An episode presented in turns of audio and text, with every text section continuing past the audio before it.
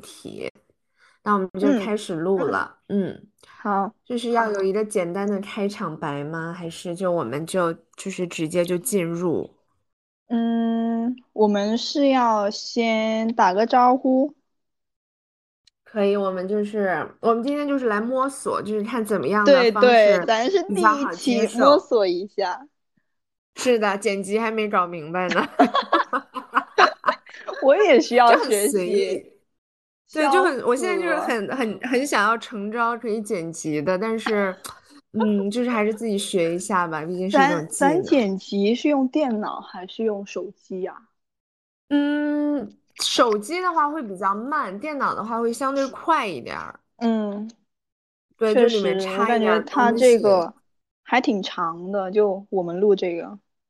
嗯，还得，而且它基本上都是一个多小时，弄完了以后，手机的话就得弄好久，它得转换各种。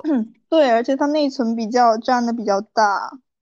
嗯，那我们就好先简单的做着自我介绍吧。好，咱自我介绍就直接一句嗨。大家好，我是谁谁谁谁谁就可以了，是吗？对，我们就找一个花名，然后就是嗯谁谁谁就行了。对，我就叫百灵，因为我的微信就是百灵百世。那我直接就是陆 阳喽。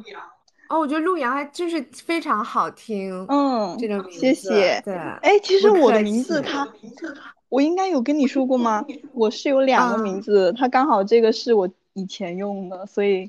他现在不是我的那个 official name，所以我可以把它用作网名。对，对，那你就用这个名字，也就没有什么关系，我觉得也挺好的。嗯嗯，就是那我们那我 那我们现在就是把这个关了，我们再重新录一下，我们就从开始做自我介绍开。但是我们还没有想好我们要叫什么名字哈，真的是一个非常快乐的事情啊！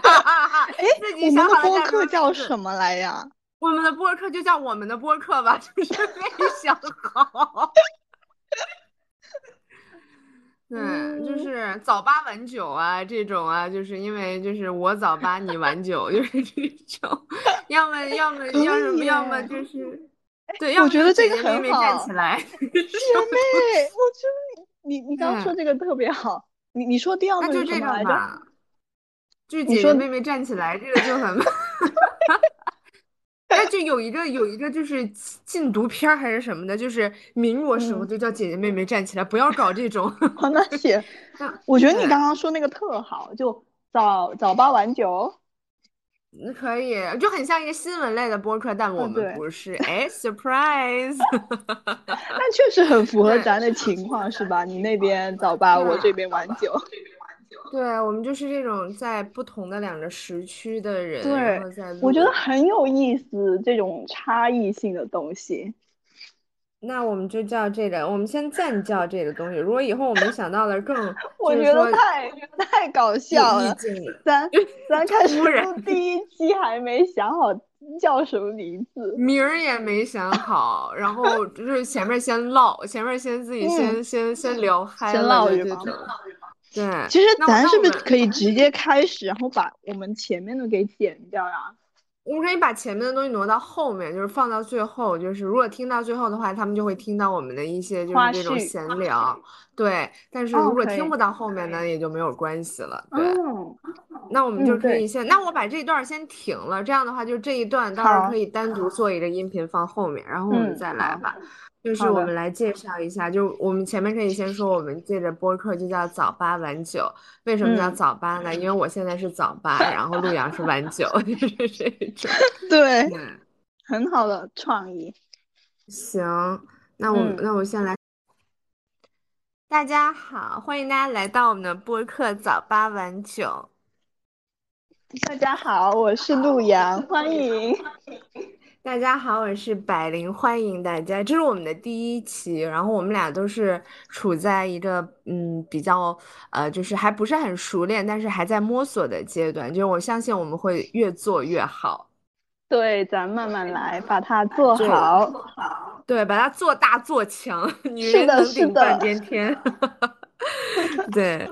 我们第一期节目就是可能先以呃闲聊为主，但也不是闲聊吧，就我们两个人因为辞旧迎新嘛，马上要到了，就是国内的农历新年，呃，然后我们现在这边就是也比较时间上比较宽松，然后想要做一个新年小企划。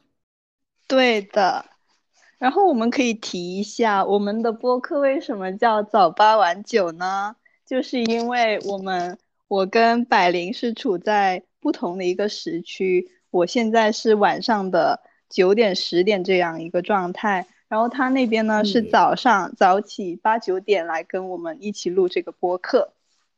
对我们两个人就是处在就是地球的两端，就是是的隔海相 录，对，但是也很很缘分，对对，就是我我们来讲一下我们两个人的缘分，就是。非常非常妙的一件事情，就是我们是相识于互联网。是的，而且我觉得我们的相识让我知道，嗯，我得不到的一些东西，也以另一种方式给了我一些补偿，就是认识了我的姐妹。好感动，是吧？是吧？我虽然没有，就是当时我的一个 crush，使我情感受伤。对对对对对，然后。然后你就呃私聊了我，然后我们一起聊聊聊聊，然后发现哇塞，咱这么聊得来，咱就不如做个播客吧，对吧？对，就是我们两个人本身是在一个播客群里面，然后我们两个人是属于那种没事儿会去跑到别人就是别的小姐妹的播客里面打打酱油的那种。然后就是那天聊到了一个就是我觉得是应该比较隐私的话题，然后我就想说，我说我要私聊一下这个姑娘，我觉得她好像有一些不开心，我说看有什么办法能让她开心起来，然后就这样子就相识了。是的，我其实当时觉得特别的感动，就是那种姐妹之间的友谊，让我觉得哇，就是有人在支持我，我觉得很开心，然后很开心认识你。我也是，我也非常开心认识你，在去年的这个时候，然后就是正好也开启了一个缘分，因为我们俩私下还都挺爱聊一聊，呃，一些社会热点问题啊，还有一些看的书什么的，就想说，不然就把这个东西做成一个播客，然后来释放一下自己的表达欲。嗯，是的。那其实你，百灵，你觉得你做播客的？就是你为什么想要做播客呢？就是我觉得，呃，是有一个自己的空间，可以表达一下自己的观点，嗯，就是和大家一起来交流。因为我觉得，嗯，每个人都有自己对生活的看法，还有对事件的一个认知，但是不妨碍你去听一听别人的声音。然后我也很想要贡献这样子的一种声音。是的，我觉得我我很喜欢你的这个观点。我觉得我也是这样想的。首先，我非常喜欢聊天，我很喜欢倾听别人的一些想法，还有 idea。同时，我也想要表达出我自己的想法以及我的经历。我觉得这样的交流它是特别有意思的东西。而且，其实，在心态上，我想要做播客，其实是因为我我心态上有了一个改变，就是过去面对很多。就是比如说在公众场合，还有一些，就是我需要面对很多人的时候，我会不大敢于去发声，但是我又有那个想要发声的欲望。然后今年，嗯，可能这半年以来，我就觉得我就是要发声，我就是要表达出自己的看法，发出自己的声音。而且我觉得发声不仅仅是赋予自己力量，其实也同时也是在赋予别人力量。所以我觉得，嗯，对，所以就是想要做播客，跟大家一起聊一聊，啊，记录下自己的声音，还有分享自己的想法。对我们两个人，也就是非常想要，就是创造一个空间，就是大家都可以进来发表一下你的意见，然后呃，也可以当成一个小树洞，你有什么？对生活的生活的烦恼和我们说说，工作的事情那就去和爸爸妈妈谈谈吧。工作的事情就暂时还是帮不上什么忙的，因为啊，咱还是在没有正式开始工作。对对对。我说一下咱俩是做啥的吧。呃，就我们两个人其实呃，就是我们两个人还是差几岁，年龄上面差几岁。然后我现在是正在嗯知识的海洋里面遨游，就是各种泳姿自由的转换。我现在在做博士。嗯，这是一段非常艰难的历程，但是快挺过来了。我准备要毕业了，终于。我觉得非常的佩服。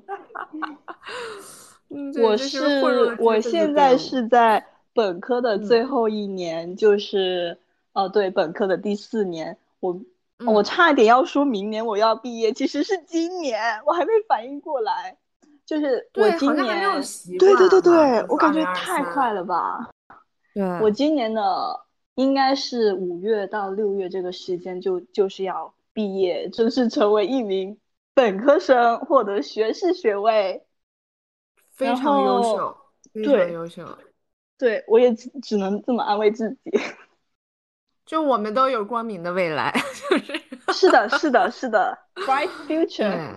Yeah，就是我们两个人现在就是因为还是在学校。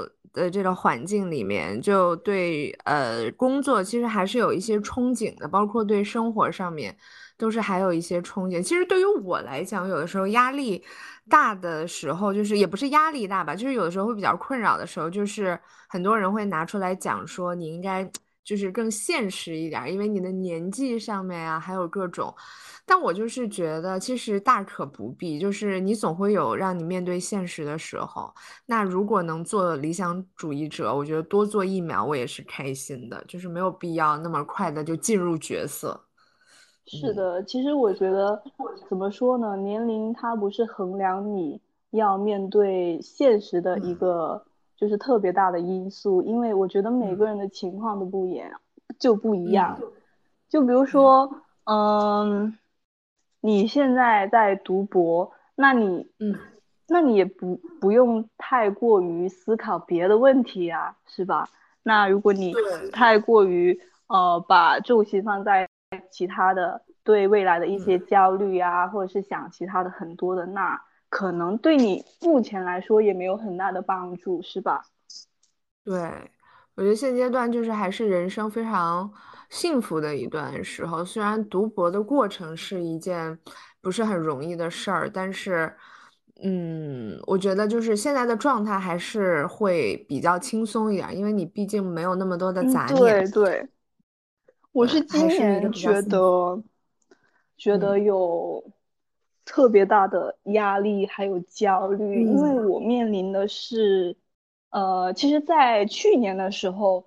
虽然我们还没有毕业，但是你知道，在国内本科最后一年，其实也差不多是，呃，做毕业论文，还有毕设这些，然后你就要去找在找工作。对对对对，就对，就刚好进入了那一个开始找工作，就是那个人生的一大分岔路口上，然后就会看到很多人选择考公、考研或者是考编。或者是，甚至还有朋友已经结婚了，姐妹。啊，还有同学已经 已经生了，我的天呀！哇，就是这么小吗？对，其实对，就跟我差不多大的年纪，而且不止一个哦，就两个，就很神奇的感觉，就感觉大家都在。嗯，突然按了加速键，然后再走不同的人生了，就已经站在不同的选择上了。嗯，包括其实我昨天特别焦虑，就是因为我的朋友他开始跟我说他要考公，然后他给我发了很多的资料，然后问我要不要跟他一起考。然后其实我有考虑过这个问题，但是反正就是在反复纠结的过程中。我觉得就是现在今年可能对于你来讲，就是面临有很多的选择，就是我觉得学校的一些事情，就包括毕业论文啊这些事情，其实你知道，就是它只是很紧迫，或者是它只是一个短暂的压力，因为你知知道你总会完成它，但是工作这件事儿好像就。比较大海捞针，就是你游在海里，但你不知道往哪个方向游，你不知道往哪个方向会找到岸，所以就怎么上岸是一个很大的问题，就确实是挺难受的。对，是的，非常理解。而且他他也有可能不仅仅是工作上，就是你会看到很多很多的变化，就是身边的环境还有各种各样的压力以及变化向你袭来，就是有时候会觉得被淹没的感觉。对，就是很窒息，就是这种感觉，就是很窒息。嗯，就像很多人都会给你抛出橄榄枝，说你要不要，呃，考公啊，考编啊，你要不要做这做那？就是你会看到身边的人，他们做着不一样的选择，但是他们会跟你说，然后你有可能会受他们的影响动摇，就觉得我要不要也走这条路呢？对，就感觉这件事情。理解下来，就是我觉得，就是现在的一个常态，就是很多人在就是生活的每一个阶段都会面临这样子的问题，就是选择很多，但是你并不知道你哪一条路是适合你的，就是你只能盲选。然后如果你选中的话，其实有的时候也有运气加持的部分，但如果你选不中的话，你又会堕入一个痛苦的深渊，就是又又挣扎不出来了。我觉得真的是你在人生的过程中不断不断的在选择，然后你按照你那个选择去经历，就是很嗯，其实也很有趣。对，这就是我们俩今天想要，就是之前我们两个人在计划的时候就有想到这个话题，就是二零二二年我们两个人的一个小总结。其实我觉得对于我们俩都有这种感觉，就是选择很多。但是到底选什么很迷茫，就是其实还是真的挺迷茫的。对，是的，我也是比较迷茫，就是在探索的过程中。嗯，我前一段时间也是，呃，我现在也是有工作找工作的压力，但是同时也有就是在什么地方工作，然后你要选择什么样的呃专业。是的，就是。具体的哪一块儿，你要往哪一块儿走？就是因为文科类，因为我是文文科类、社科类的博士，就是这种这种类型的博士，就是很多很多的工作你是可以做的，但是具体你要选择什么，可能你的第一份工作，第一份很正式的工作的话，就是你博士之后的这个阶段第一份工作的话，你其实还是要，嗯，有挺大的纠结的。你要选择什么，其实还是有很大的纠结的。而且我是一个。我觉得很多博士做的很好，是他们前期会计划的很好，但我是一个不太会 计划这些事儿的人。嗯，你说到这个，其实我特别的感同身受。我身边也是有那些目标很明确，然后他们会就是有很多计划，就是他们先设好了这个目标、这个计划，然后他们就一直按按着那个。呃，计划的道路去走，我就觉得哇，这种人太厉害了吧！对对，就是他们能够坚持自己的计划。我妈老说，我妈老说我是一个长立志的人，而不是一个立长志的人。我之前还在认真的反思我的这个缺点，但是后来我觉得，我这可能就是我的一个特点。我这个人就是没有办法立很长久的志向。是的，我觉得它不是一个缺点，而是我们的。可能我们的性格，还有我们的认知，我们的过去的经历，它所有所有一切加成在一起，它所造成的这一个我们这这个行动机制吧。嗯，就是我我觉得现在我们好多人经常会说说缺点你要改正它，但我觉得就是我们尽量的去。呃，取扬长避短吧，不要取长补短，就是是的，把你的长处发挥出来。就是我们虽然经常会给自己立一些小的目标啊、志向，但并不代表我们在这个过程当中没有进步。我觉得也是在进步的，就只不过是方式不太一样。我们不太擅长完成长线计划，长线太长了，而人生又很短。其实我觉得只是他只是呃完成我们人生的不同的方式而已。有的人就是这样，有的人就是喜欢短线的一些目标，然后有些人他定的目标就是很长，他甚至连以后退休都想好去哪了哈。对，所以我觉得就是我们不太想要做很多的人生会有很多的答案。我觉得人生很多事情答案是在过程里面的，就是答案。没有一个很确定的答案，但是我觉得这个东西，如果你前期，因为我的我的想法是，如果我前期想的很清楚，我觉得这事儿就没有意思了，就是他失去了很多，呃，发现惊喜的这种惊喜，就是发现惊喜的这个过程就没有了。如果我明确的知道，哦，我都都要从哪个方向奔着去，如果我做不到这样子的阶段，我就会非常痛苦。我就没有办法接受自己需要再重新找一条新的赛道，这样就是我定好了计划，我就然后在没有办法完成这个计划的时候，我会更痛苦，所以我还是不定计划，就是做好自己，但是对，就是稍微的盲目一点，我也是可以接受的。我觉得这样也挺好的，嗯，就是不要太，我觉得咱俩都是这种类型的，就是是的，是的。虽然我会拖延，这位小姐就是非常的拖延，对 我感受到了，我也是。要 要不然咱怎么拖了十几天，拖了半个月才来录这期播客呢？而且我们俩录这期播客，而且刚才我们两个人是在录的前一分钟，然后想到了名字要叫啥，没有人想这件事情。半个多月了，没有人提。对，对我也是打通了那那个电话，然后你你提出了这个问题，我才想到，哦，原来还有这回事儿呀。就我们两人知道自己要叫什么了，但是我们就就已经准备好了自我介绍，但是就不知道，哎，咱们这个东西叫啥呀？就是 太搞笑了，整个一个非常非常的随性，对，我们就非常的随意。咱就来闲聊，对剪辑还不太好。对我们俩现在对剪辑还不是特别的了解，所以我们俩后期还要学习剪辑。哇，好多东西要学。对，你说我们这一期做做出来就完全正式的发出来，你觉得要多久呢？大家等一等吧，我觉得大家等一等吧，就是呃，开春儿吧。笑死了。对，就是我们第一季度肯定会给大家放上去。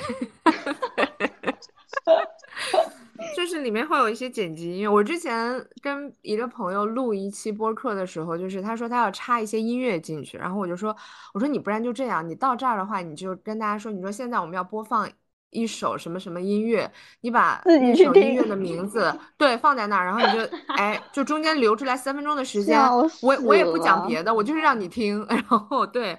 但你在我这儿等，你就是一片空白。就 是我觉得这也蛮有个性的，但是我我的意见被驳回了。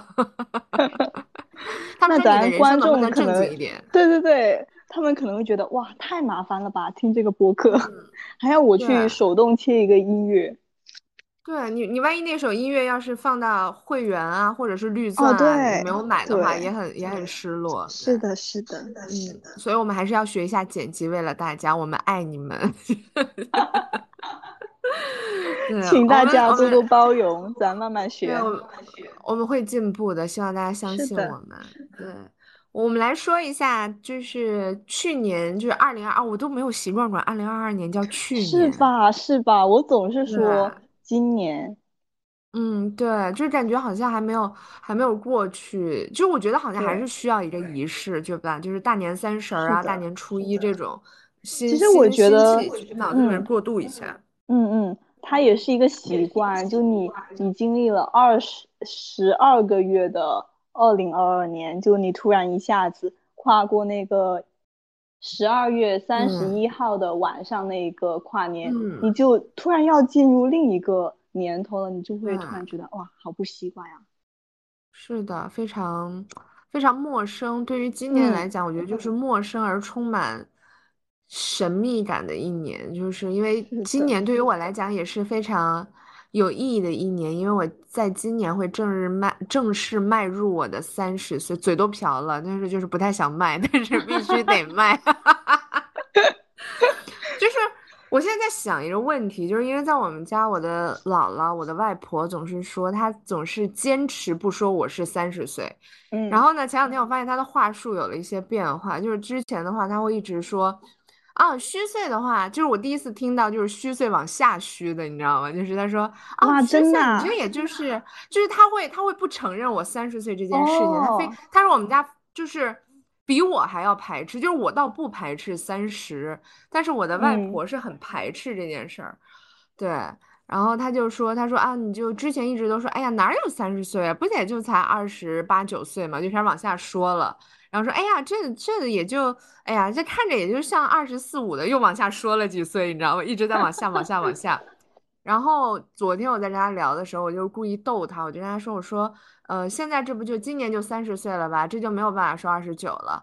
然后他就就是非常冷静的想了想，说：“他说那你长得不像三十岁的呀，你长得就是还是就是坚持不认。”笑死！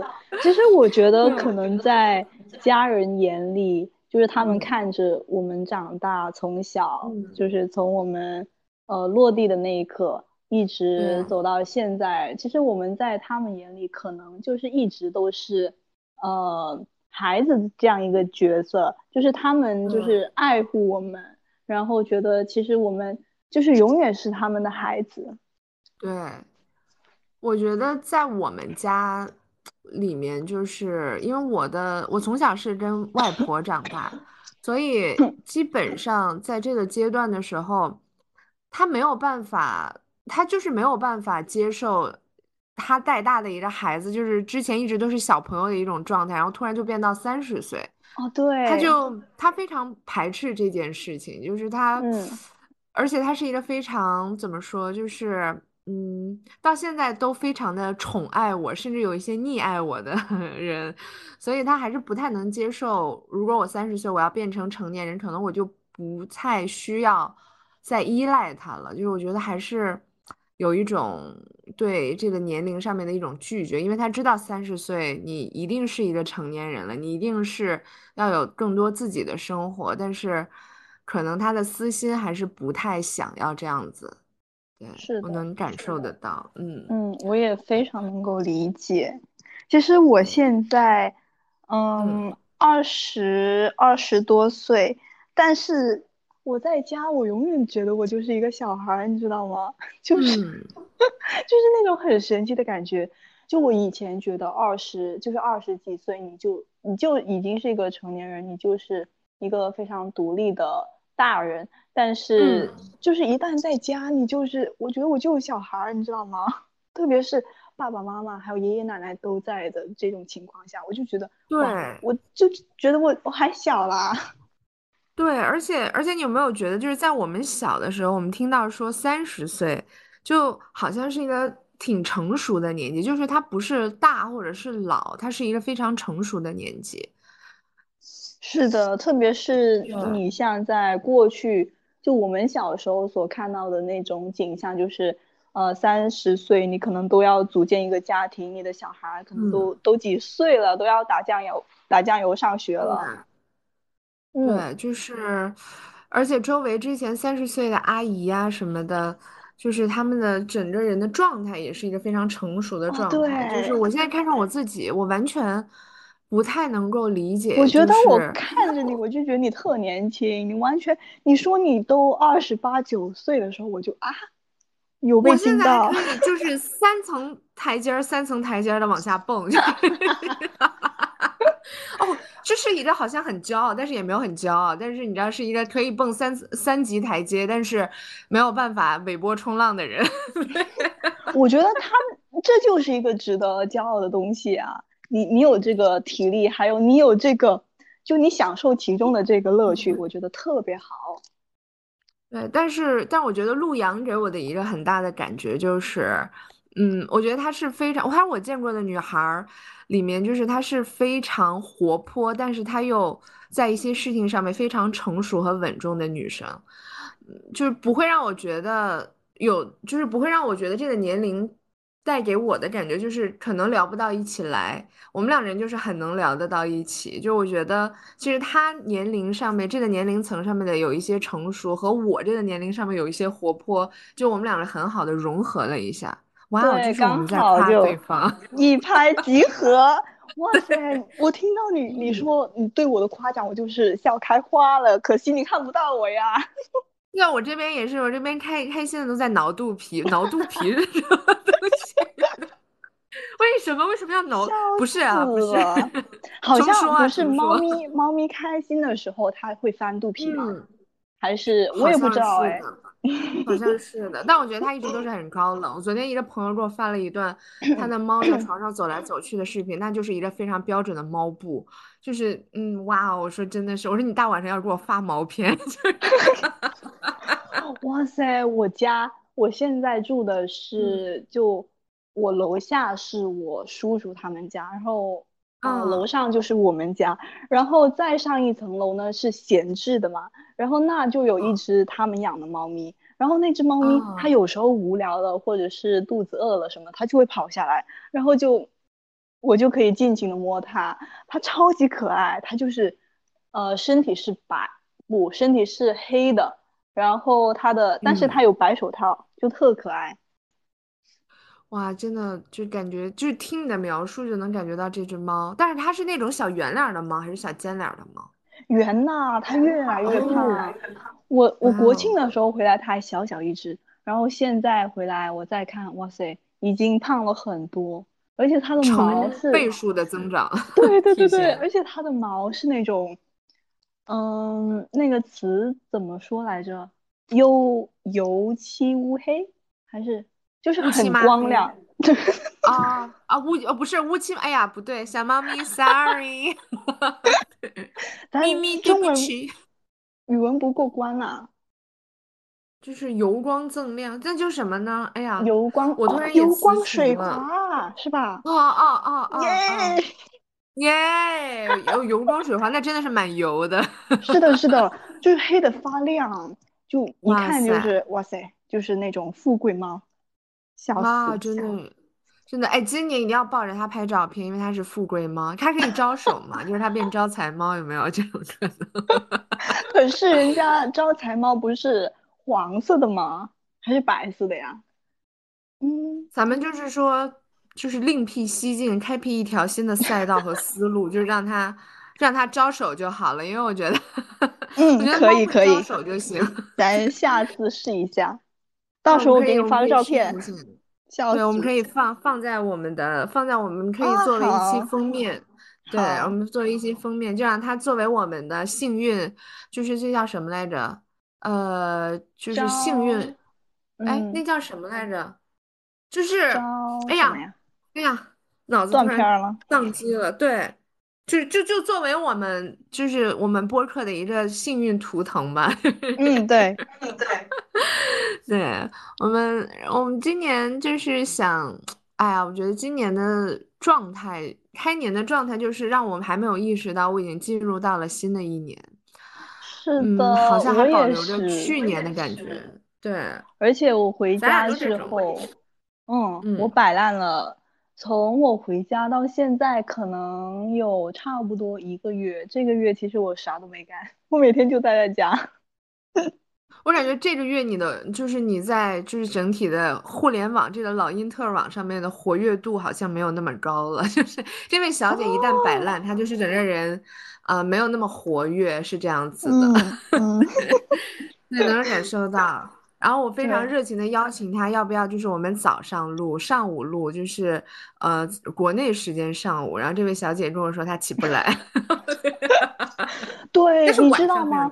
我的睡眠它现在已经混乱了。就是你你当时跟我约约我们录播课的时间的时候，我我早上还是处于一个睡到十二点的状态，然后这两天它变了翻，就是它发生了翻天覆地的变化。我每天早上可能七点多八点多就会被被吵醒，可能昨天昨天早醒是因为我焦虑，今天就是完全被吵醒了，再再加上一些个焦虑，然后就是我这两天可能平均睡个只有五六个小时，然后之前的话就是差不多足足有十个小时，就是很大的变化。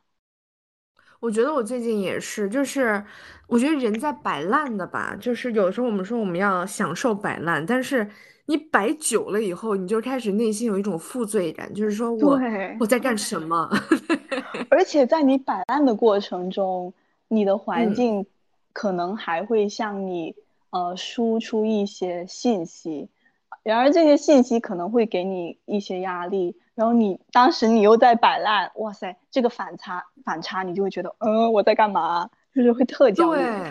对，而且你你就是在你摆烂的时候，我不知道这个大数据现在真的是大数据，真的是非常的让人觉得哇神奇，就是它竟然会给我推那种摆烂女孩马上进来，你现在还在摆烂吗？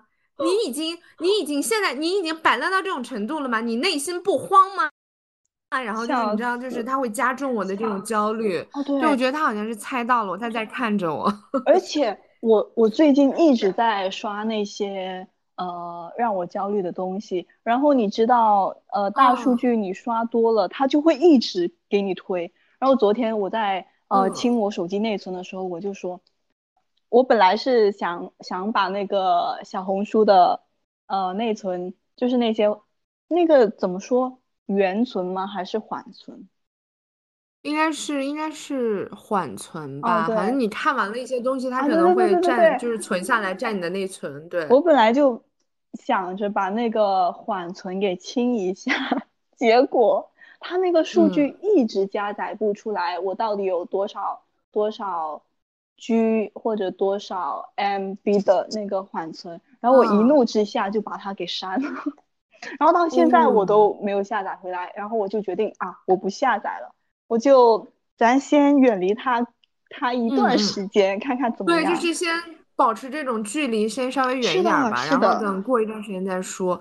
我之前就是把这些社交媒体的这些软件全都放到了一个收藏夹里面，然后写着“别打开”和三个 红色感叹号。但是我现在每天早上起来啊，这个这个文件夹现在放在我就是一打开手机的那个页面上，然后呢，就每天就是。肌肉记忆就把它打开了，就别打开那三个字，就是它简直就是我看不到，我看不到。其实如果你每天习惯性的点击一个东西，你就真的忍不住一直在点它。对，就是感觉会非常，而且小红书这些软件会，哎，我们以后会不会接接到小红书的推广？我们要不要这样说他的坏话呀？我现在都已经在想到了，如果以后我们就是有一些合作的话，我们可能会很难。我觉得很有可能啊，我们会做。对，我们要把这一期下架。对 那到时候再说吧哈。对，我们大家可以缓存一下，就是我们，就但是我觉得这是这些呃社交软件呢，还有这些就是呃就是这种这小红书也叫社交嘛，社交软件嘛，就是他们的一种常态。就是你可以很好的利用它作为自律的，还有学习上面的一些学习软件，但是同时你也可以把它当成一个非常浪费时间、耗你精力的这样的一个娱乐软件。就是它会有，你会在那儿刷一些视频，然后就会半天就过去了，几个小时就没有了，就消失了。你说的这个点就是刚刚好我想要说的，我本来就是想要说。其实这些社交媒体、社交网站，我觉得我想要从他他们身上获取的，更多的是对我有用的那些信息，而不是让我自己沉迷于他们。当我自己就是意识到他对我的利，哦不对，他对我的弊大于利的时候，就是当我在反复的打开它，然后不断刷那些。对我其实作用不大的东西的时候，我就觉得哇不行，这样真的不行。然后我就会可能把它就远离它一段时间。当我再次需要，就是我需要搜集什么信息，或者是呃学习什么东西的时候，我再把它下载回来。就是嗯，咱就是有一个调节。而且有的时候你刷很多那些学习类的东西啊，就是关于一些知识分享、观点分享，还有学习类的东西，刷久了以后，它就会都会给你推这种。然后，但是我现在我现在打开了我的软件，我发现里面给我推的都是一年一度喜剧大赛二里面我喜欢的那几个人的视频，就是我每天就是沉迷在其中，无法自拔。对，其实它后面好像是有一个理论，它大数据给你推，不断给你推这种你喜欢的，然后你又不断的点击，然后它又不断的给你推，你就陷入那一个循环。它可能就是抓住了你心理上的一些一些 一些什么呢？他后面就是有一个可能心理机制吧，他就是抓住你这个点，然后不断的向向你推。然后其实他是那个获利方，我觉我觉得就是现在大数据掌控人掌控的实在是太到位了，对对对，太到位了。我突然想到一个让我很嗯，怎么说呢，也不是震惊，其实我早就知道这样。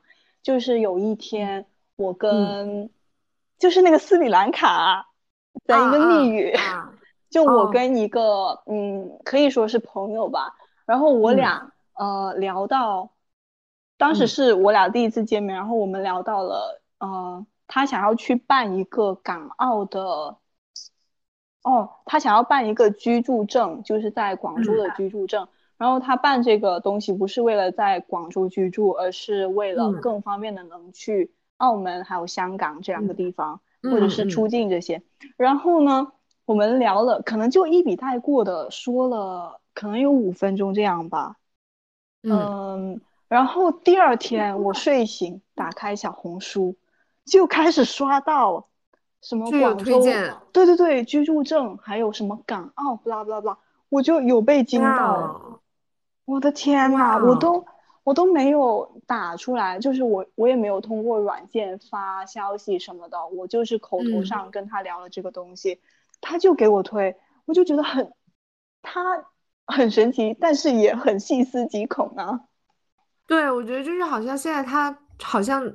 就是有了一些监听的这种 感觉，就有的时候你聊几句天儿，然后你再去刷这些软件上面他给你推荐的信息，就是和你聊天内容相关的。嗯，真的，所以我就说前一段时间我看网上就有人讲说，最近不是刘亦菲的一些剧正在播嘛，然后大家就在说说。她的那种整个人特别松弛的感觉怎么来？就是第一，她有非常雄厚的经济基础，就是他很他很富有；再有就是他非常远离这些社交，他对于手机的这种需求没有那么大。说他经常会是自己就是做一些阅读，就是他是会看书，但是手机可能。就是这些社交媒体啊，这些新闻的这些东西，他看的并不是很多，所以我觉得可能也是需要把自己和这种信息横流的这种社会稍微的隔离开一点，就是稍微保持一点距离，我觉得还是有必要的。是的，其实我觉得就是要找到那个平衡，就是你要找到那个点，哪个点是对你呃的利益更大。以及减少它带给你的弊端。对我觉得，如果它消耗你了，就尽量的还是要和它保持一点距离。对对对，其实我嗯，我也很喜欢刘亦菲，我觉得嗯，他就特有气质，而且他不是那种嗯，她也没有说像很大明星的那种感觉，他就很接地气，而且他他确实读了很多书，貌似。我记得网上不是流传一个他的他早年采访的一个截图吗？他说什么女性，嗯，什么顶天立地，我忘了，大概就是他觉得，就是他其实也是一个挺女性主义的人，而且你想一想，那那是在十几年前哦，我觉得还是挺好的。我觉得他是一个非常知道自己要什么，就是我不要的东西吧，我非常礼貌的会去拒绝，我就不需要，就是又又温柔，但是非常温柔的，非常有力量的一个女孩。对对对对对，我很喜欢这种，就是所以她的这种美是，就是她和她的美和她的气质和她的整体是不割裂的，就是甚至让你觉得有一些惊喜，就是你觉得看着她非常的。呃，小家碧玉型的这种美丽，但是你会看到，就是她内心的这种非常强大的力量，就非常棒，从内到外的一种美和魅力，还有智慧。我觉得以前还没有 get 到她美呢，就是以前好像没有，但是现在真的是哇，觉得她真的是好美啊。对，而且我觉得一个女性的美，她真的不仅仅是外表，我很喜欢。女性身上的力量，还有她的魅力，还有智慧，我觉得这些就是真正能够体现一位女性的那种魅力。对，我觉得她内在就是有非常强大的知识储备，还有她的一些阅历，就是她小的时候一些就是做拍戏啊这些工作给他的一些阅历，让他就是非常有韧劲儿，就是他很柔，但是他不是那种很易断，他是非常有韧性的一个人。是的，我觉得这是非常有魅力的一个点。就我们今年还是要强大我们的知识储备。就今年我们在想说，今年的小目标是什么？就是要多读书。我也把它放在我的那个呃二零二三的一个 to do list 那里，就是读书。对。我觉得前期可能，我前两天在想一个问题，就是我之前也是读了一些按，就是比较按时的去做阅读，但我觉得深度阅读好像没有特别多。那陆阳，你平时有就是这种比较，比如说读完了一本书，你会写一些感受啊，或者是做书评吗？这种？这个我倒没有这个习惯，我可能读书呢，就是我读书是要集中一个时间段去读。就是如果我开始读一本书，我就我就是要在呃几天内，就是嗯一下子把它读完，就是我没有办法把它断开呃，我今天读几页，明天读几页，然后把它拉长战线，拉到可能读几个星期。我觉得我是没有办法这种的，所以我一般就是很快的读完一本书。书评的话，我是我没有写过书评，但是在读的过程中。我可能会，就是哦，我有一个习惯，就是我在读书的时候，我会把它其中的一些呃，我觉得很好的句子，或者是对我让我很有感悟的句子，我会把它画下来。然后，然后我可能过个一两年什么的，我会翻回这本书，然后看看那些就是我画我标记出来的东西。我觉得嗯，还是挺好的。对，我觉得可能我们，我觉得有的朋友是他会写脉络，他会画脉络图，哦，就是那种观点类的，对，科普类的，知识普及类的，对，思维导图，他会画出这种思维导图，还有这种一些关联的一些东西，他会都把它记录下来，我觉得这样也挺好的。但是，我也是跟你一样，就是会画一些句子，然后画下来，因为我用 Kindle 看。就你用 Kindle 看吧，我那 Kindle 还是一个国外版本，就是它你写你你你做记录，你只能用英文，就是我没有办法把它导成中文，就没有中文输入法，就是那就很麻烦。就有的时候，就你看，就是我又不想要再用英文写，因为我天天写论文，我就已经写烦了，所以有的时候会记在手机上面，记在备忘录上面。就比如说看到了哪一段，然后把那一段话找出来，然后。嗯，记在手机上面，这样就有的时候会在手机上面写写感想，但是写的也比较少。对，我觉得可能前期我们先做阅读吧，先把量垒起来，然后之后，嗯，真的，你你垒起来以后有了感受的话，你自然而然就有一些观点，然后你自然而然就有出发的了。嗯，对，其实我觉得形式不重要，主要是你你在读的过程中你的感悟，就是你你觉得你有没有。从中获得一些让你觉得有用的东西，我觉得如果有的话，那就足够了。它到底你是怎以怎样一个形式去进行阅读不重要，你是呃画题纲还是你是划线还是你直接过个脑子？如果你获得了什么，那也是值得的。是的，我觉得就像我之前看有一个节目上面有一个人分享了他对于读书的观点，就是你可能。浅度阅读就是我们非常提倡深度阅读，但是如果你很浅的读完一本书，但你量达到了一定的程度的时候，你同时也会有了一些积累。就是我们还是要开始，我觉得开始很重要。然后形式怎么样，你慢慢就会找到适合你的形式，就没有办就没有必要拘泥在。就一定要每一句话都画下来，就要不同颜色。小的时候就是买不同颜色的荧光笔，把自己的书花花绿绿的画成一大片，这种感觉都是重点。对，而且我觉得深度阅读跟浅度阅读，其实没有人能够去界定你到底是深度的摄取了那些知识，还是浅度的浏览了一遍。我觉得主要是还是还是要看你自己的感受。如果你嗯，对，就是你从中获得了一些东西，其实那也也算是某种程度上的深度阅读啦。对对，就是我觉得你要找到，而且有的书。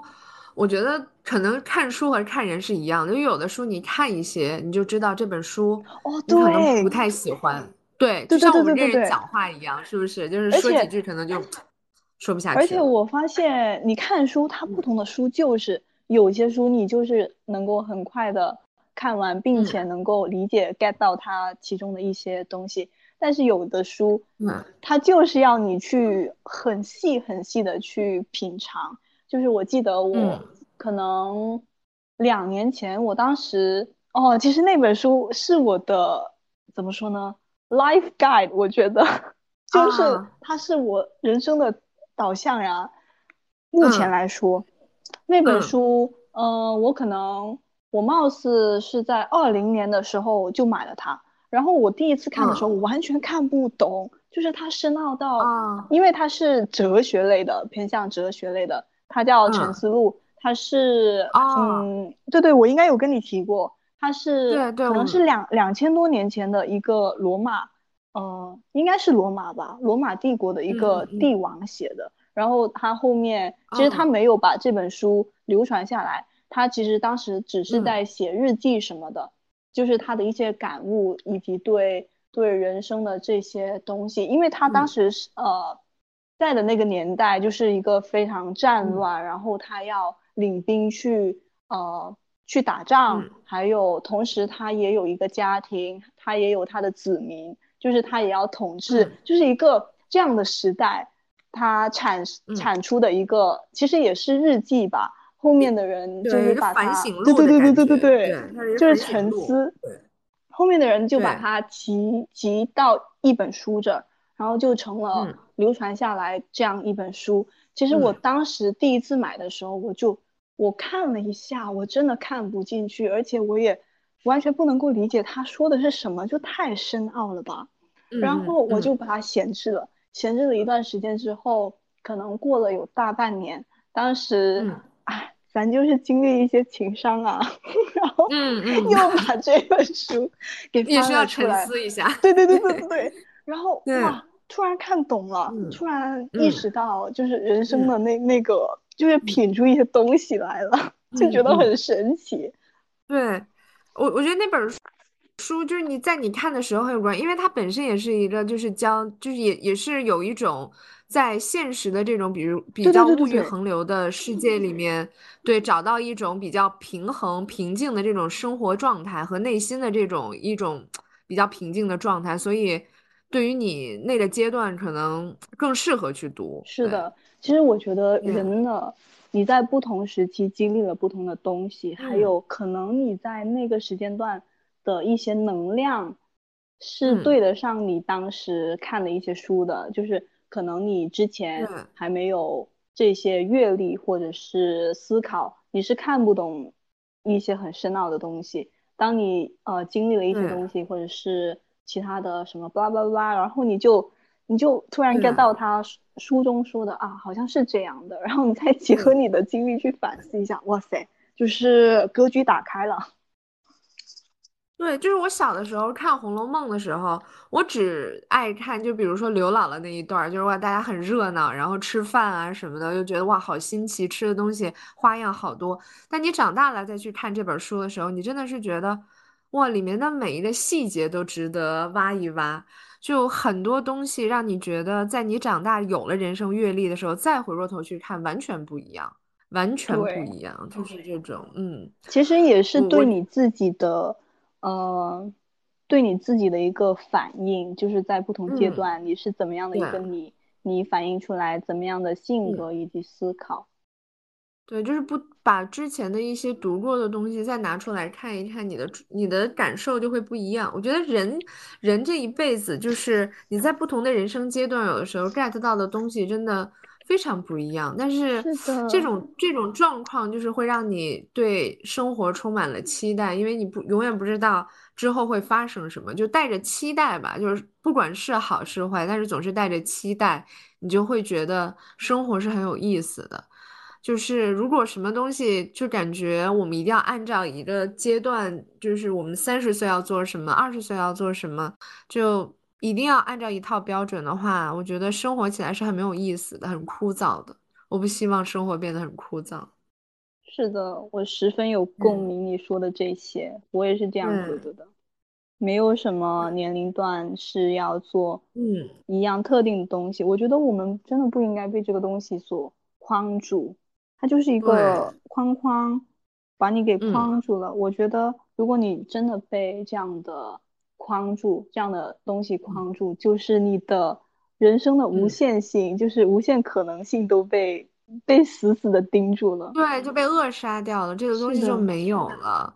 我觉我觉得有的时候说起来可能是比较容易，但是就像我们的状态，就是你也会被周围的一些朋友提出的意见，就是说我们要不要一起考这考这个试考那个试，我们会被影响。所以我有的时候碰到这种情况吧，我就会把自己稍微的远离到远离一点那种就是呃消息的中心，我就可能先放一放，因为我觉得有时候你身处在一个。就是呃，消息比较集中的一个环境里面，你是很难做判断的。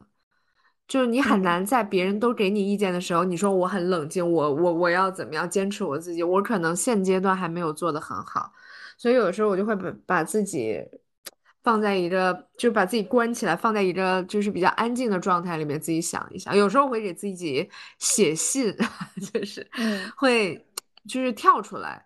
用另外一个身份跟自己聊一聊，我觉得有时候自己把自己就劝好了，我觉得这事儿是对于我来讲是比较可行的。就是我可能不是一个会太听别人劝告的人，但是我是一个非常听自己劝告的人。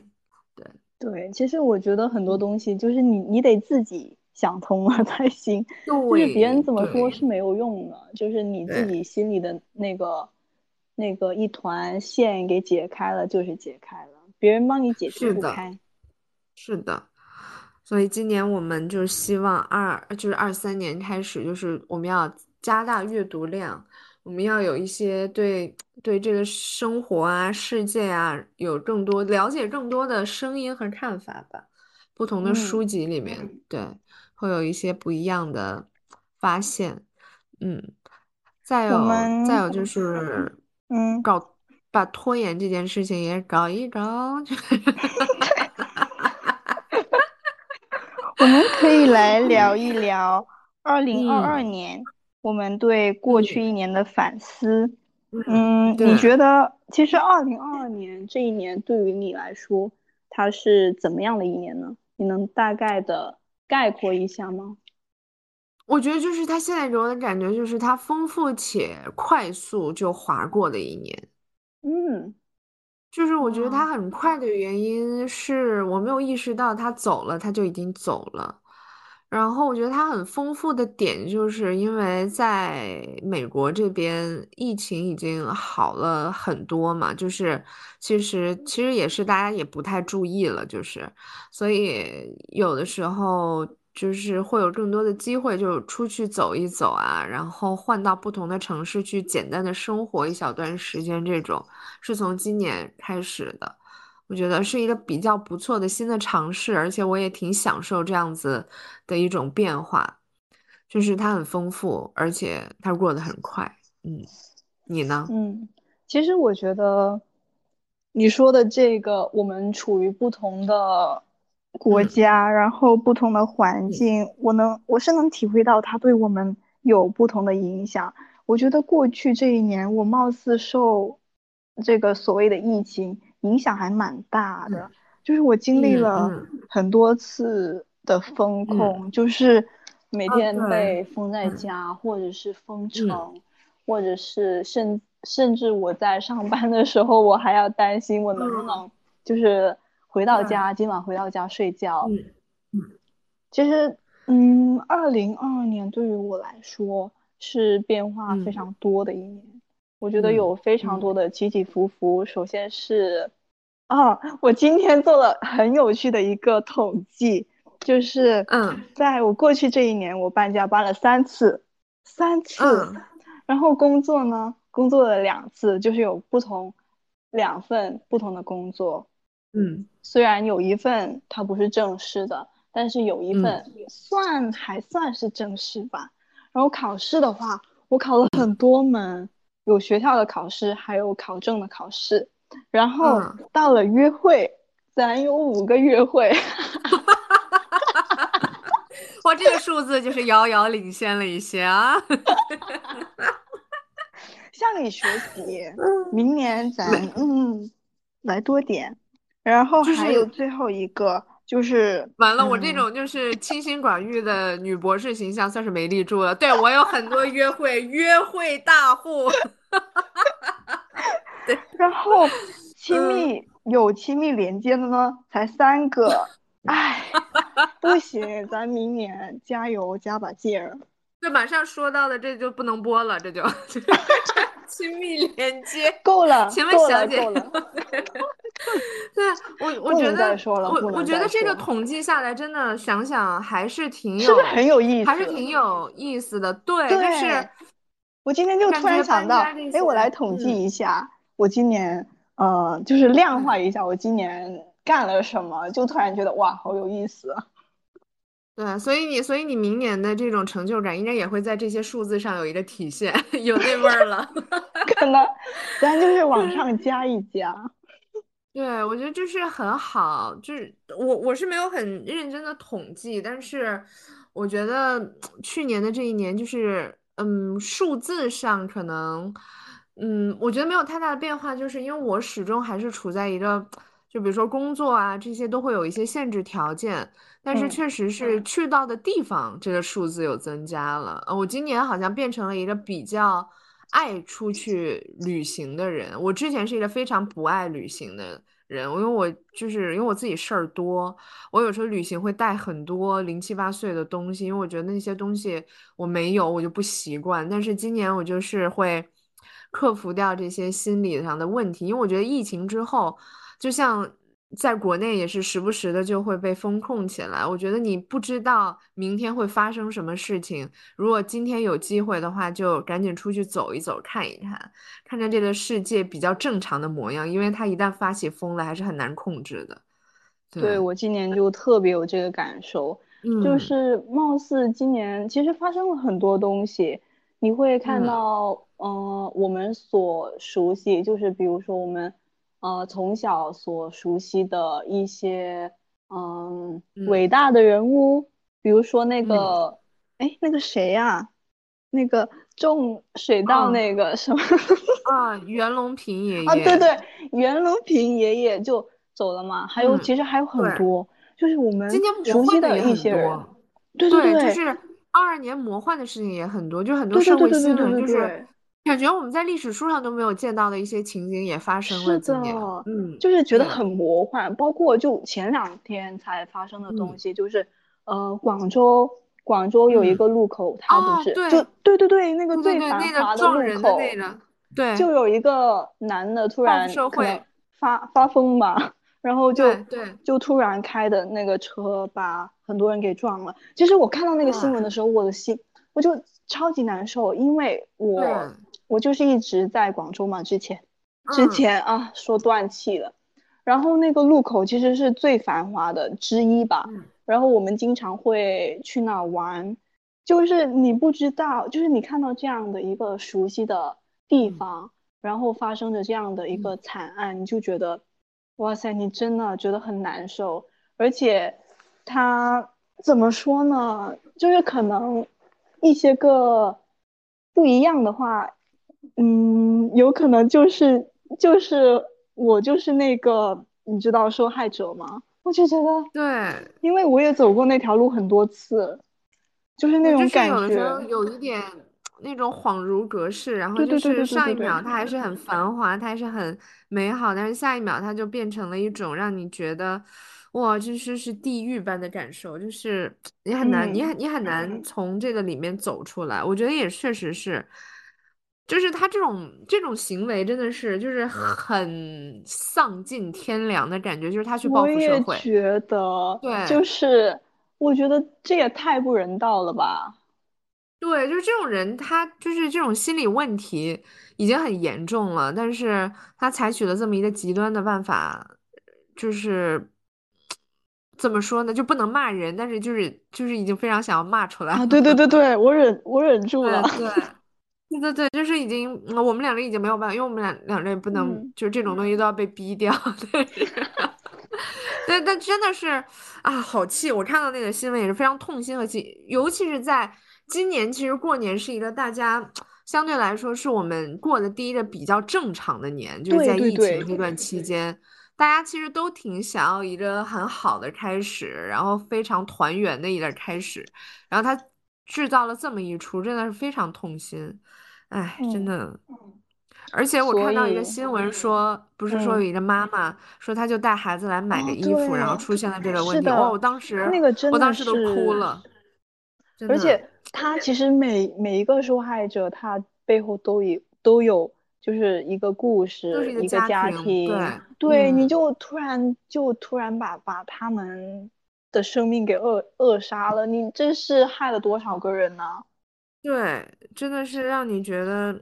这种事情，它发生的真的是让你分外的气愤，这样的，而且他一定是算好了时间，然后呃算好了大概的人流，然后他去做这件事情，就就是纯纯的有纯纯的，就是特别故意的报复社会，对，就是纯纯的是这种，他就是要报复社会，就很就是我觉得今年就你看我还是我口头禅就改不了，就老是今年今年真的是。就没有意识到是二三年，就是去年，嗯，我就我觉得去年就是真的是，不管是周围的人和事儿发生的魔幻的也很多，还有就是社会啊，整个的就是历史上面就是可以载入历史的这样的魔幻时刻也是非常多。我觉得，我觉得去年是蛮有代表性的一年，二二年，嗯，对，其实它无论是对我个人来说。个人来说，还是对整一个社会来说，我觉得发生的事情也太多了吧。而且你就还没准备好，你还没接受上一个消息，你就被下一个消息给轰炸了。就是真的像像你说的那样，你就不知道明天会发生什么。所以就是有想见的人赶紧去见，有想做的事赶紧去。还有想想要旅行的地方，就赶紧出发吧，真的不要等。对，我觉得就是今年，今年我们还是也是要多出去走一走，然后多出去看一看，然后延续好去年的其实，其实你说今年，我还愣了一下，今年，嗯，今年，今年年底了，还要去哪呢？对，我觉得就是我现在还一直都处在一种，因为我昨天去买咖啡的时候，因为我之前喝到的一个就是他圣诞节的那个，就是把豆子混合起来那个咖啡，我觉得很好喝。然后我问他，他们说已经没有了，已经下架了。我说这不才，这不还在十二月？后来想不对，今天已经是一月份，一月中了，月中下了，快要就是，哇，我觉得时间过得真的是太快了，淹没了，被他的这个速度。对，所以还是有一些，嗯，我觉得去年还是有一些，就是就是让我们觉得有一些成长的时刻出现，嗯，希望今年可以延续，嗯，对的，呃，我也可以量化一下我去年的一些行为，但我觉得我需要量化的，就是我去了几个地方，我觉得还挺好的，就嗯，这是让我觉得我有一个非常大的改变，嗯。但这量化确实是你会看到一个特别明显的你的生活的一种变化。对对，其实它也是给你看到自己，呃，做了一些东西，就是你自己做成了一些 achievement。我觉得是一个挺好的方法，看到自己，呃，所做的一些东西，就是还蛮有成就感。对，我觉得未来的一段时间，可能我们还是就是会有一些。嗯，比如说，慢慢的我们要恢复正常。我觉得在整个的社会环境都不太确定的情况之下，就是还有未来的一些不确定的时候，有的时候给自己一些比较积极的心理暗示特别重要。就是我做到了一些事情，我可以做到，我还可以做得更好，就是会给自己一些比较强的心理暗示，我觉得还挺不错的。对，嗯，所以去年也是非常。有意义的一年，嗯嗯，对，我们后续会简单聊一下，嗯，对，我们会后续简单聊一下，嗯，陆阳小姐的，就是她对于那五段，就是说，呃，约会的经历，就是我们可能会拿出来聊一下这件事情，然后就是哇哦，那咱就后面再说。嗯，对，我们就是后面会不断的插入到一些这这些问题里面。对对对对对，就是也很好奇，就本人也很好奇。对，就真不知道啊，不知道，不知道哇。其实 five，嗯嗯，其实咱也有透露一些给的。嗯。嗯，就是这边有给到一些信息啦，但是就是哇，这些约会一只手都快数不过来了呢，笑死了。对，就是我觉得也挺可爱的。嗯，希望今年我们还会碰到更多可爱的小男孩。是的，是的，是的。然后让我们让我们拉近男女的这种拉拉近男女的这种距离。其实你说到这个，我反而在我的二零二三的那个呃。要做的计划里反而没有这一项，笑死了！对对对对，我我也是，我觉得今年就是我非常想要搞钱，是吧？是吧？咱就说姐妹，嗯，搞钱、搞学习，嗯，还有提升自己。对，我觉得感情这种东西，就是我觉得它非常的玄学，就是你不要理它，它就来了。对，而且有时候不是。嗯，不是你说能抓得住就就不是你想抓住就能抓住的，它的可能不确定性，还有其实包括我们自身当下的还是蛮不确定的，所以在这种情况之下，你想要一段就是比较稳定的那种呃正式的关系，其实还是蛮难的。对，对，我觉得还是要有一些时候就是。这个人没出现，可能就是你还没有做好一个进入到一个比较稳定啊，或者是比较，嗯，积极向上的这种亲密关系的时候。我觉得有的时候还是要有耐心一点。嗯，对，慢慢来，嗯，不急不急，对，慢慢来。嗯，就是我觉得相遇就是一件非常奇妙的事情，要期待相遇。是的，嗯，嗯，对，就是希望希望我们今年都会有一些。嗯，比较美好的时刻发生。嗯，对的。去年我们今天你说就是我说我们今天就是搞这个回忆一下的话，这么想想的话，真的是去年这一年过得又迅速，同时又蛮有成就的。对，嗯。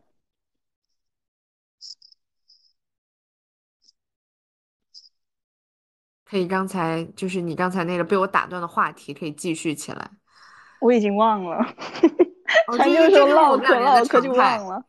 对，就是唠着唠着，我们俩就突然陷入到了一种，就是嗯，说什么呢？就是就开始，就有的时候就是会突然忘记自己要说什么。对对对对，我看一下，我想一下哈。嗯，哦，对对，我们在我们的提纲里写到了。嗯，我们可以简短的来说一下。嗯，在对去年，去年我差点又说，在去年就是发生了什么让你印象比较深刻的东西呢？让我印象比较深刻的东西，我现在真的都不太，就是对对对对对对对，我大概能理解你说的。很久都没有办法，就是就是印象深，它只存在于。那个时间段，对，而且其实去年貌似就是社会上来说也好，还是个人的生活上来说也好，就是发生了太多的事情，就是他已经已经没有办法想出一个让我就是印象特别深刻的东西。可能当下的那一刻，那个印象还是蛮深刻的，但是你过一段时间又被另一个。啊，当下的东西给冲刷掉，对对对对对，对就冲掉了。更新换代太快了，我觉得这就是可能现阶段生活的常态，就是很难找到一件，就是你有的时候，对，就是要么就是你的人生的状态发生了巨大的变化，可能是让你印印象比较深的。那再有就是可能是你自己的本身的一个比较大的变化，但除此以外，好像对于生活来讲，你要想找到一个比较。大的一个印象比较深的一个变化，或者是一个时刻的话，好像不太不太好找。对对，嗯，那你去年有什么？嗯，我突然想到一个，就是你去年有什么至暗时刻吗？我去年的，我觉得我去年是一个比较好的一个恢复期。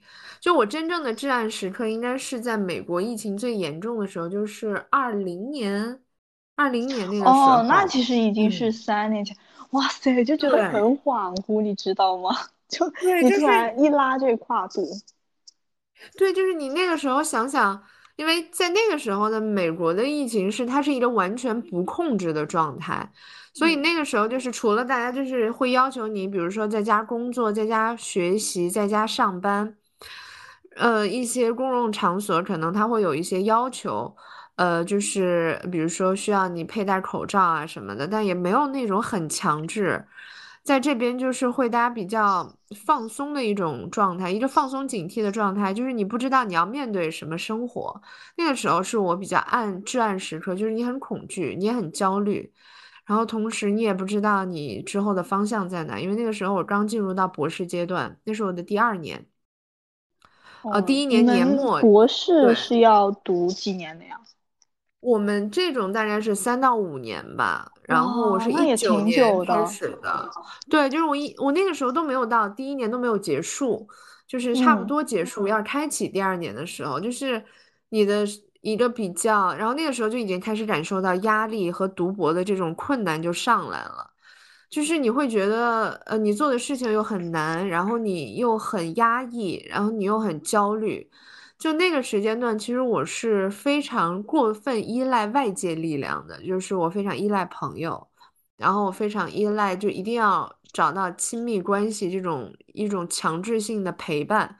所以那个时候，我所有的力量和我的内心的这种稳定感都是向外借来的，所以那个时候就很容易患得患失，就那种至暗，我现在想起来是很窒息的，嗯，是你想要摆脱，但是你那个时候又没有一个精神上面的支柱。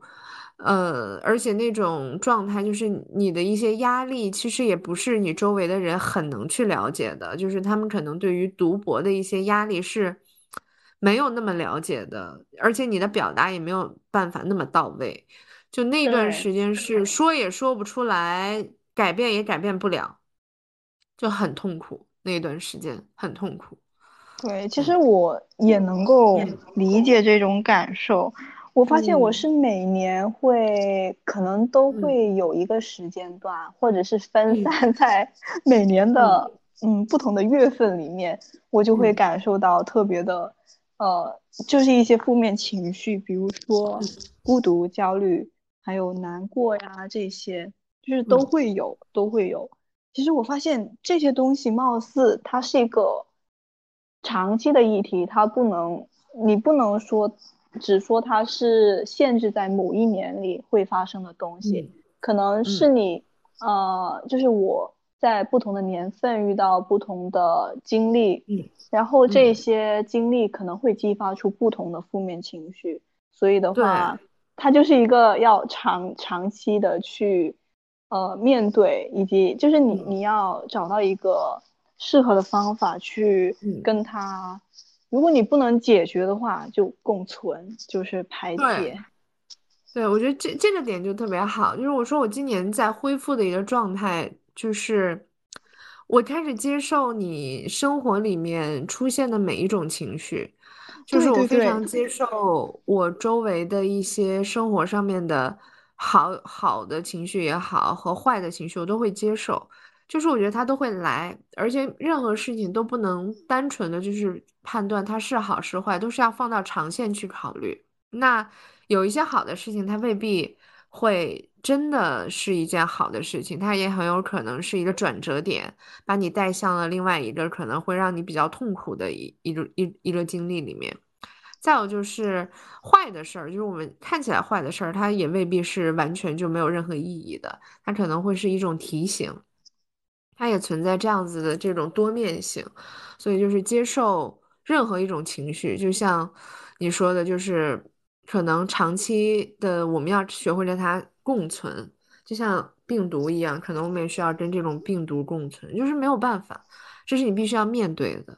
嗯，是的，其实我觉得情绪就是你也不能把它确切的分为好还是坏，它就是一个反映你当下的可能的一个感受，还有你当下就是可能你的经历或者你当下的能量的一个一个方式而已，就是咱就是要学会去嗯跟它共存，对，然后去感受它。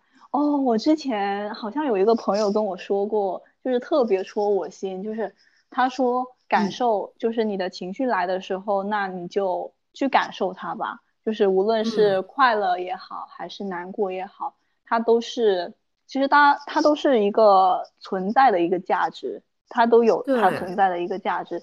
其实你可以通过你的情绪，感受你的情绪，去呃体验你当下的一个。状态其实也是认识你自己的一个过程。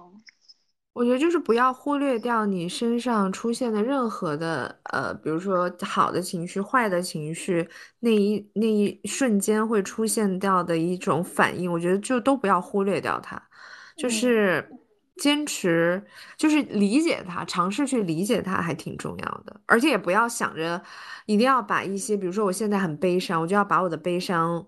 赶紧让它过去，我觉得就让它待在那儿，放一放，沉淀一下。对对对对，其实有时候，对对，我有时候就是以一个摆烂的 心态，就是，对，我难过啊，就难过一下吧，就是，嗯，给自己一点点的那个，那个怎么说，compassion，就是不要把自己压的太，就是我一定要，啊，怎么怎么样？我们只接受这种正面的情绪，不要老是这样子。对，嗯嗯。就我们什么都要接受，对对对。其实，嗯，接受有时候我会觉得接受非常非常的难。就是当下你在，就是你处在某一个负面情绪的时候，有时候会很难去接受它。嗯嗯，我的方式就是就让它待着吧，我也不干啥，就就那样吧，先摆烂一下，就是让它过去，他会来也会走。是的，就没有必要一定要，就是非常强制性的留住好的，然后赶走坏的。嗯，对，就是这样，就挺好的。那今年就是我们要更接受自己一点。我觉得就是我，我今年开始啊，又说错了，二零二二年开始开始更接受我自己了。哎呀，就是老是搞不清楚二和三都不分，你说这还读博士？就是要慢慢习惯。嗯，对，就像我觉得接受自己是一个非常非常非常好的东西，就是你接受啊，我觉得这个东西它真的是很难的一个过程，就是当你真正的开始慢慢接受自己，你就觉得哇塞，就是太棒了吧，自己太棒了吧，世界太棒了吧，就是感觉会更自在一点，是不是？嗯，对，其实嗯，接受。还在慢慢接受的过程中，对很多东西都是对，其实对整个世界都是，就是我还没有完全接受这个世界是这样子呢。对，我觉得还是还是需要有一点时间给到自己，对，慢慢来，稍微沉淀吧。嗯，对，我觉得也挺好的，就感觉二零二二年我们都过了一个呃有压力，然后也有收获的一年，就是希望二零二三年有好有坏。对，我就希望今年的这个盲盒开出来的是一些 让我有比较印象的，就是不要给我开出来一些奇奇怪怪的 东西，不要奇怪，不要不要不要。对对对，就顺顺利利吧。对，就是稍微让我让我觉得自在一点吧。我觉得自由自在舒适是很重要的。嗯，那去年自己知道这样焦虑。对对对，去年你有什么？嗯，做了什么让自己感到比较慰藉的东西吗？就是比较觉得比较好。去年，嗯，让我想想，让我比较有慰藉的事情。慰藉，我感觉就，呃呃，就是有有内心会比较，嗯，有感受到温暖和安慰这种，就觉得自己啊做的还不错那种感觉。其实其实也貌似像我们刚刚所说的那个，呃，自己做成了一件事情的那种成就感，就是，对，我觉得就是从去年开始，我可以自在的在纽约市里面，就是曼哈顿开车，这是一个非常大的进步。就是在那个地方是是一个比北京还要难开车的城市，然后我在里面开车，而且能保证就是说能开能开起来，就是。对他已经是一个很大的成就了。你知道我拿了驾照可能有，嗯，我现在几岁？我还要算一下，我现在二 十二。我是幺幺幺九还是哦，好像幺九年，就是我是三年前拿的驾照，然后我现在还不敢就是开车，你知道吗？就我不敢开车，所以就是你你，我觉得你这个是一个非常非常大的成就。对，就是我觉得，我觉得开车就国内可能开车的需求也不是那么强，但是你在这儿是必须。就是有的时候，因为像在我现在在的这个地方，它并不是一个非常就是公共交通很便利的地方，所以就要开车。那到纽约，就是你开惯了车以后，你再到纽约里面去挤一些，就是比如说你偶尔进去办个事情，然后你要再去打车或者什么，其实挺不方便的。就还是想要自己去开车，而且自由一点。就那个时候就尝试，我觉得我当时就想说，这有什么难的？就硬开嘛，开不好还是开不坏嘛。然后就开进去了，就果然就是非常不好开。然后大家都在那边也不讲交通规则，就是还挺过分的。就他们说有一个看你是不是在纽约住很久，就是看你闯不闯红灯。如果你闯红灯，就是你在这儿真的待着挺久的了，就是有经验了，是吗？对，就是感觉就是我要走，因为我要争分夺秒，就是也不知道在争什么。对，就是它是一个很有意思，就是对生活节奏很快的地方。然后我就在那里面，就是我觉得尝试着去做吧，因为我也是我我比你拿驾照还要晚，我是二一年二二零年年底二一年吧拿的驾照，就是我真的是。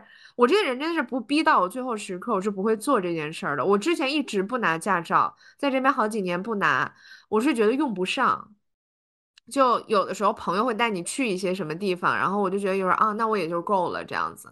但是因为疫情一来了，然后你整个都是大封闭、大风控的这种状态，就是在家里面自己自我隔离。就是我们是比较有素质的，因为我们不乱跑的那种。对对对对对。那。你没办法，你就去不了了。然后那个时候也挺危险的，就想说有一辆车会方便，所以那个时候我才去学车拿驾照。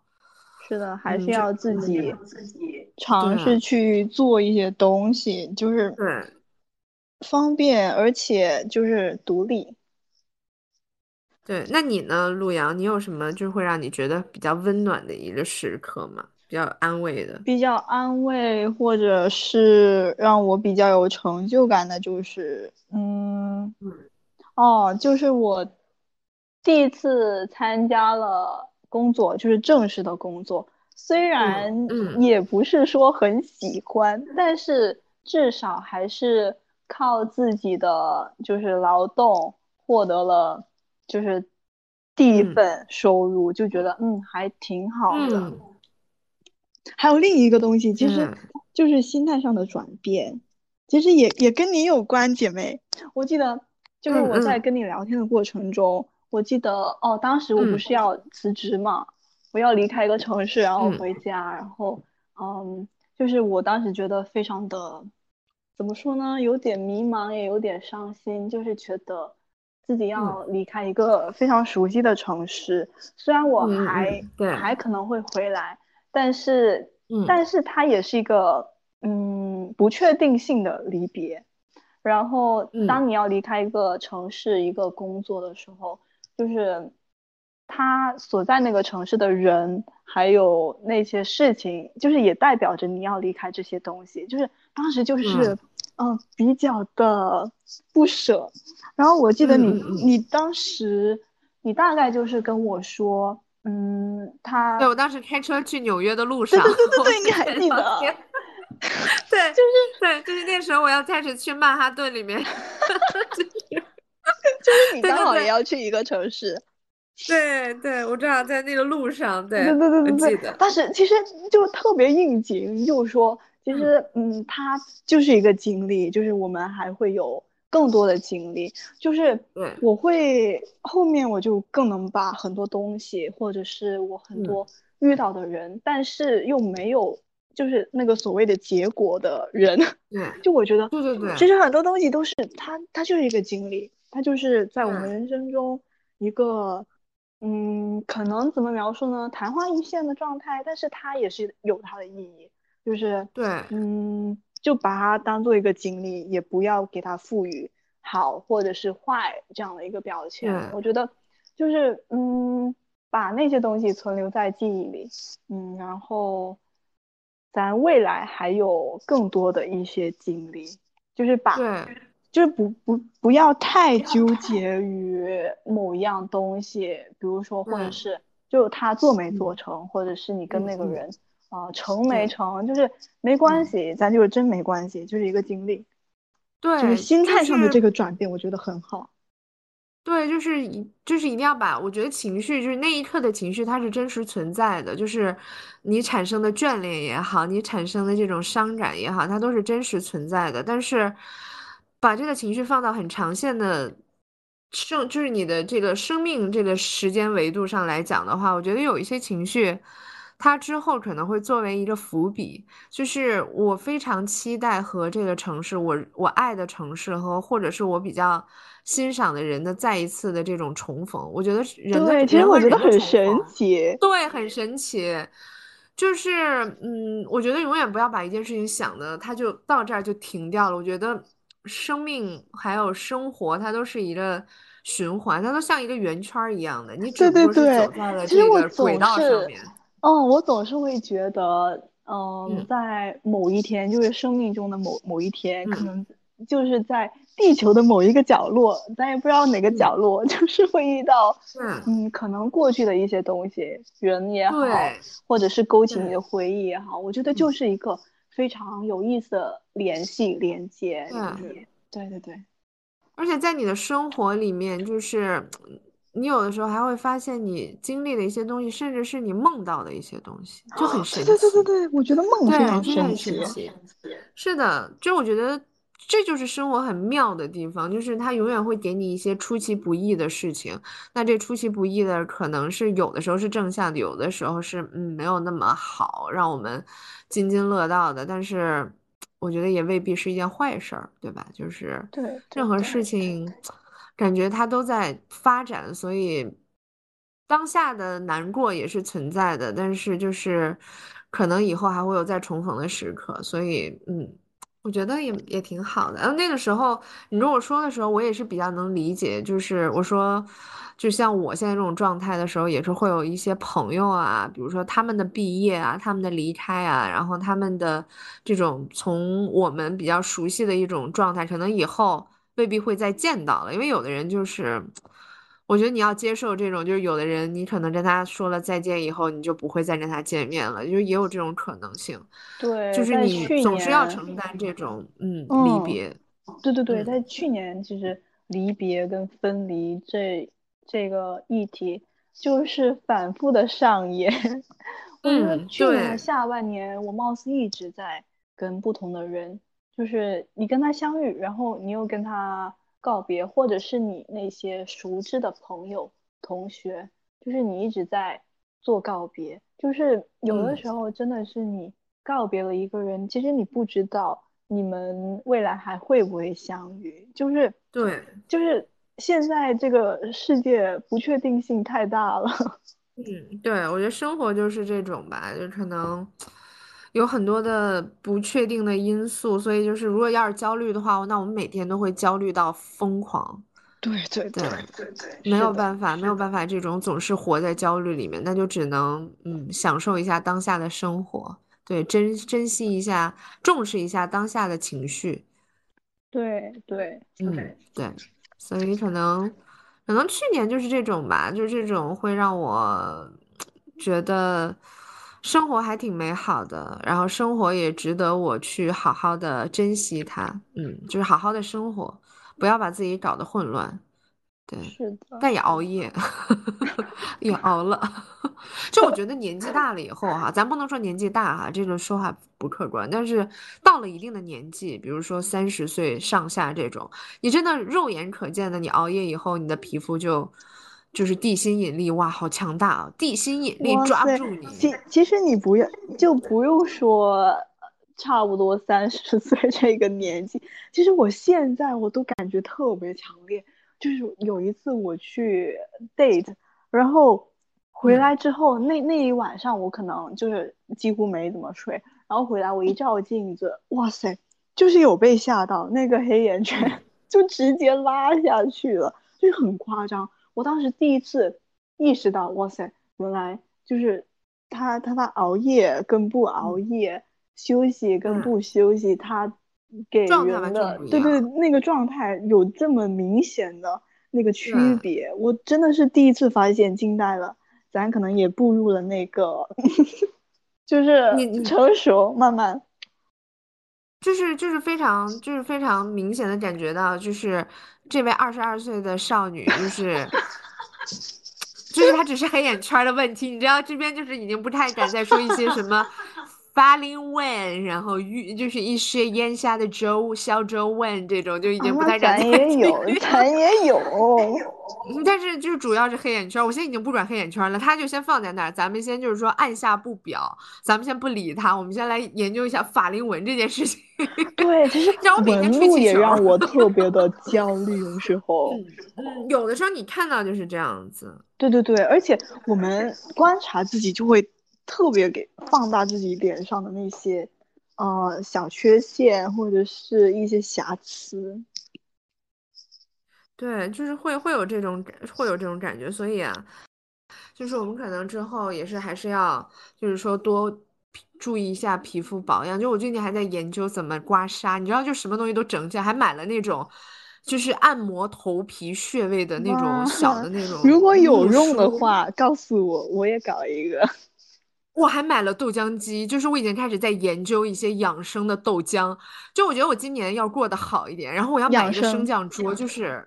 让这些东西都要背起来，对对对对，对我要养生，养生，对我要养生，因为我我也我也已经步入了一个怎么说呢？就是我之前我不知道有没有跟你提过，就是我回来的这一个月，就是特没有那种嗯，怎么说呢？比较让我兴奋激动的欲望，就是我真的啥都不想干，就我想待在家里好好睡觉，好好吃饭。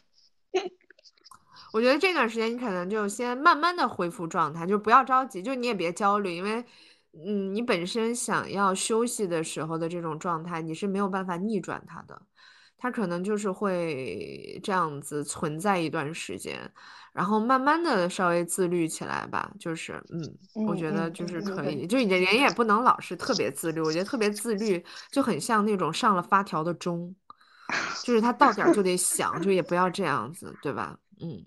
对，咱还是紧一下，松一下，调节一下，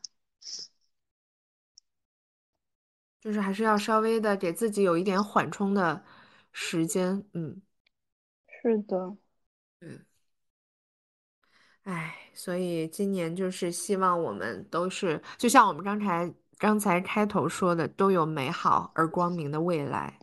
是的，咱向着光明的未来前进。对，我们现在也要就是说，嗯，争取很快把这一期放到架子上面。我们要很快的把它放到架子上面。嗯，这是我们的一个愿望，然后我们会定期更新的。嗯，对，对。那我们今天这一期，哎呀，我差点要结束了。想到，我突然想到一个点，咱没说，就是二零二三咱们的计划。嗯嗯嗯，就是你个人有什么计划吗？就是我跟你讲，想要做的东西。就是我们现在看起来啊，我觉得陆阳比我靠谱多了，因为陆阳现在是拿着我们简单的那些大纲在说的，我这边吧，已经就是基本上说到哪儿哪儿停，你知道 就是。对，我就我就翻一下，哎，这个是不是还没讲啊？哎，这个是不是又又又漏了呀？笑死。对，就是我觉得，就是我这边已经就是已经要结束了，就这样显得我这边很专业，就是非常的专业。嗯，咱就是最后一个点，对，就是说说就是咱们必须得把它说完。New Year Resolution，我这个还真的写下来了。我说我今年就是对对对，我也我也列了一个。就一定要把毕业搞出一点眉目来，然后再有就是健身，我要我要是变成那种就是稍微有一点线条的那种就是人，然后就是身体上面是这样子的计划，然后希望再多去走一走其他的地方去旅行，嗯，剩下的事情就是随缘了。我觉得包括搞钱什么的，我觉得人有好的状态，你自然而然会有好多新奇的想法。对，就是我们这个。我觉得就是没有必要，就一定把它放到。但是我就是还是希望能搞到钱，对，对对对，我我也希望能搞到钱，但是我没有把它放到这个这个 list 上面。对，就是我觉得搞大钱也是要自我建设嘛，对吧？就是我们先对对对对对，慢慢来建设起 来。嗯，对，它也不是一个我一定一定一定要搞出一笔大钱的那个目标。对，对，那你呢，陆阳？我的。我是分了，分了哦，也不多吧。学习方面，我就是我想把那个就是教师资格证，把它给考了，考下来。就是我之前不是有一个，就是第一科我考了两次还没过，就是哎，心塞了一段时间。然后还有就是呃，我们专业有一个英语的专业八级，然后把它考了。还有就是毕业论文，以及毕业，嗯，对，就是这三个学习方面。然后还有就是跟你重合了，姐妹，就是旅行。咱今年我要去，就是至少至少两三个地方走一走吧，因为我去年没有去，就是没有真正的一次旅行过。对，还有啊，读书。就是我希望我我差点要说明年了，我希望我今年要读至少五本书。哦，最后一个，最后一个就是非常重要的，就是我我本来已经差不多要写完了，突然想到这个很重要，就是要身体健康，开开心心。嗯，对，我觉得就是情绪啊，健康非常重要。对对，身心健康特重要。一个好的状态，就是身体上面好的状态还是挺重要的。对，嗯对。咱俩就是毕业旅行二人组，就是我们又要毕业又要旅行。是的，是的，其实这方面还是有重合的地方，就是咱到时候也可以聊。对，我们之后会有一些，就是比如说聊一些计划呀，包括一些旅行的事情，还有一些读书，我们也会分享一下我们读书的这种心路历程。未必会有就是关于某一本书，但是可能会有一些话题拿出来分享一下。对。对，所以就是自我建设。我们俩的终极目标就是今年把自己建设一下，就更好的建设一下。我觉得对于我来讲，就是一个新的开始。三十岁是一个很崭新的开始，我还挺期待三十岁之后的生活的。哎，你的生日是在什么时候呀？大概是在八月。八月哦，那也还有一段时间，还有大半年。所以，我现在还跟我的二十九岁正在和平的相处着。对对对，咱们今年就是把法令纹搞一下吧。对，嗯嗯，对，把二十九岁给嗯嗯精力拉满一下。对，而且二十九岁的时候，我也会迎来我的牙套生活。对我，我再过两周就要去戴牙套。哦，对，哎，你那个要戴多久呀？要戴一年半。嗯，要哇，其实还蛮短的耶。你需要拔牙吗？我已经拔过了，我已经拔过了智齿什么的，都已经拔好了。哦，拔几颗一共？我是拔了两颗，然后呃，因为我就剩两颗了。我之前在国内拔了两颗，对，就是拔了智齿。对，而且我还是那种阻生智齿，就是那种横着长的。对对对对，那那种就是一定要拔，因为我的智齿它就是没有长歪，所以的话就不用拔。但是我记得我我。可能高中的时候，我也是戴牙套，然后我拔了四颗牙，它四颗牙都是不是智齿那颗牙那种牙，它就是要留出一些空位，然后把牙齿给收进去。因为我是当时是有点龅牙，嗯，就感觉那个时候就是我，那那你那个时候是就是痛苦吗？很痛苦，其实不仅仅是生理上，就是有点痛的那个疼或者是不舒服。嗯，对对对，我觉得更多是心理上的一些焦虑。嗯嗯，就是当时我会特别焦虑，就是他摘了牙套之后会不会不好，或者是在这个过程之中会，你知道当时我在可能在网上搜搜别人的一些经历，我就会看到那种牙套脸，你知道吗？对，我刚才想说，是不是这种也会影响？就我也会看到很多有人说牙套脸法令纹又加深，不管我，我觉得就是我现在意念上就想就是说没有没有没有没有，真的没有。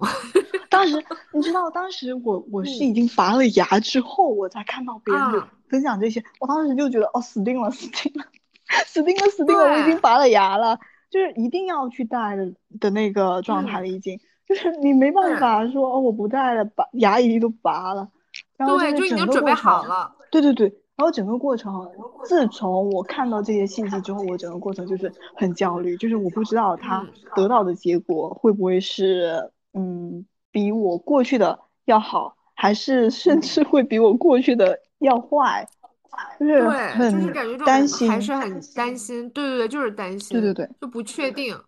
对，所以我现在就是会看一些，就是比如说他们整完牙会很漂亮的这种，就是以此来激励自己。就是嗯，我觉得我也不知道，但是嗯，就是如果这样的话，确实容易太焦虑了，还是先不要想这些了。我发现其实。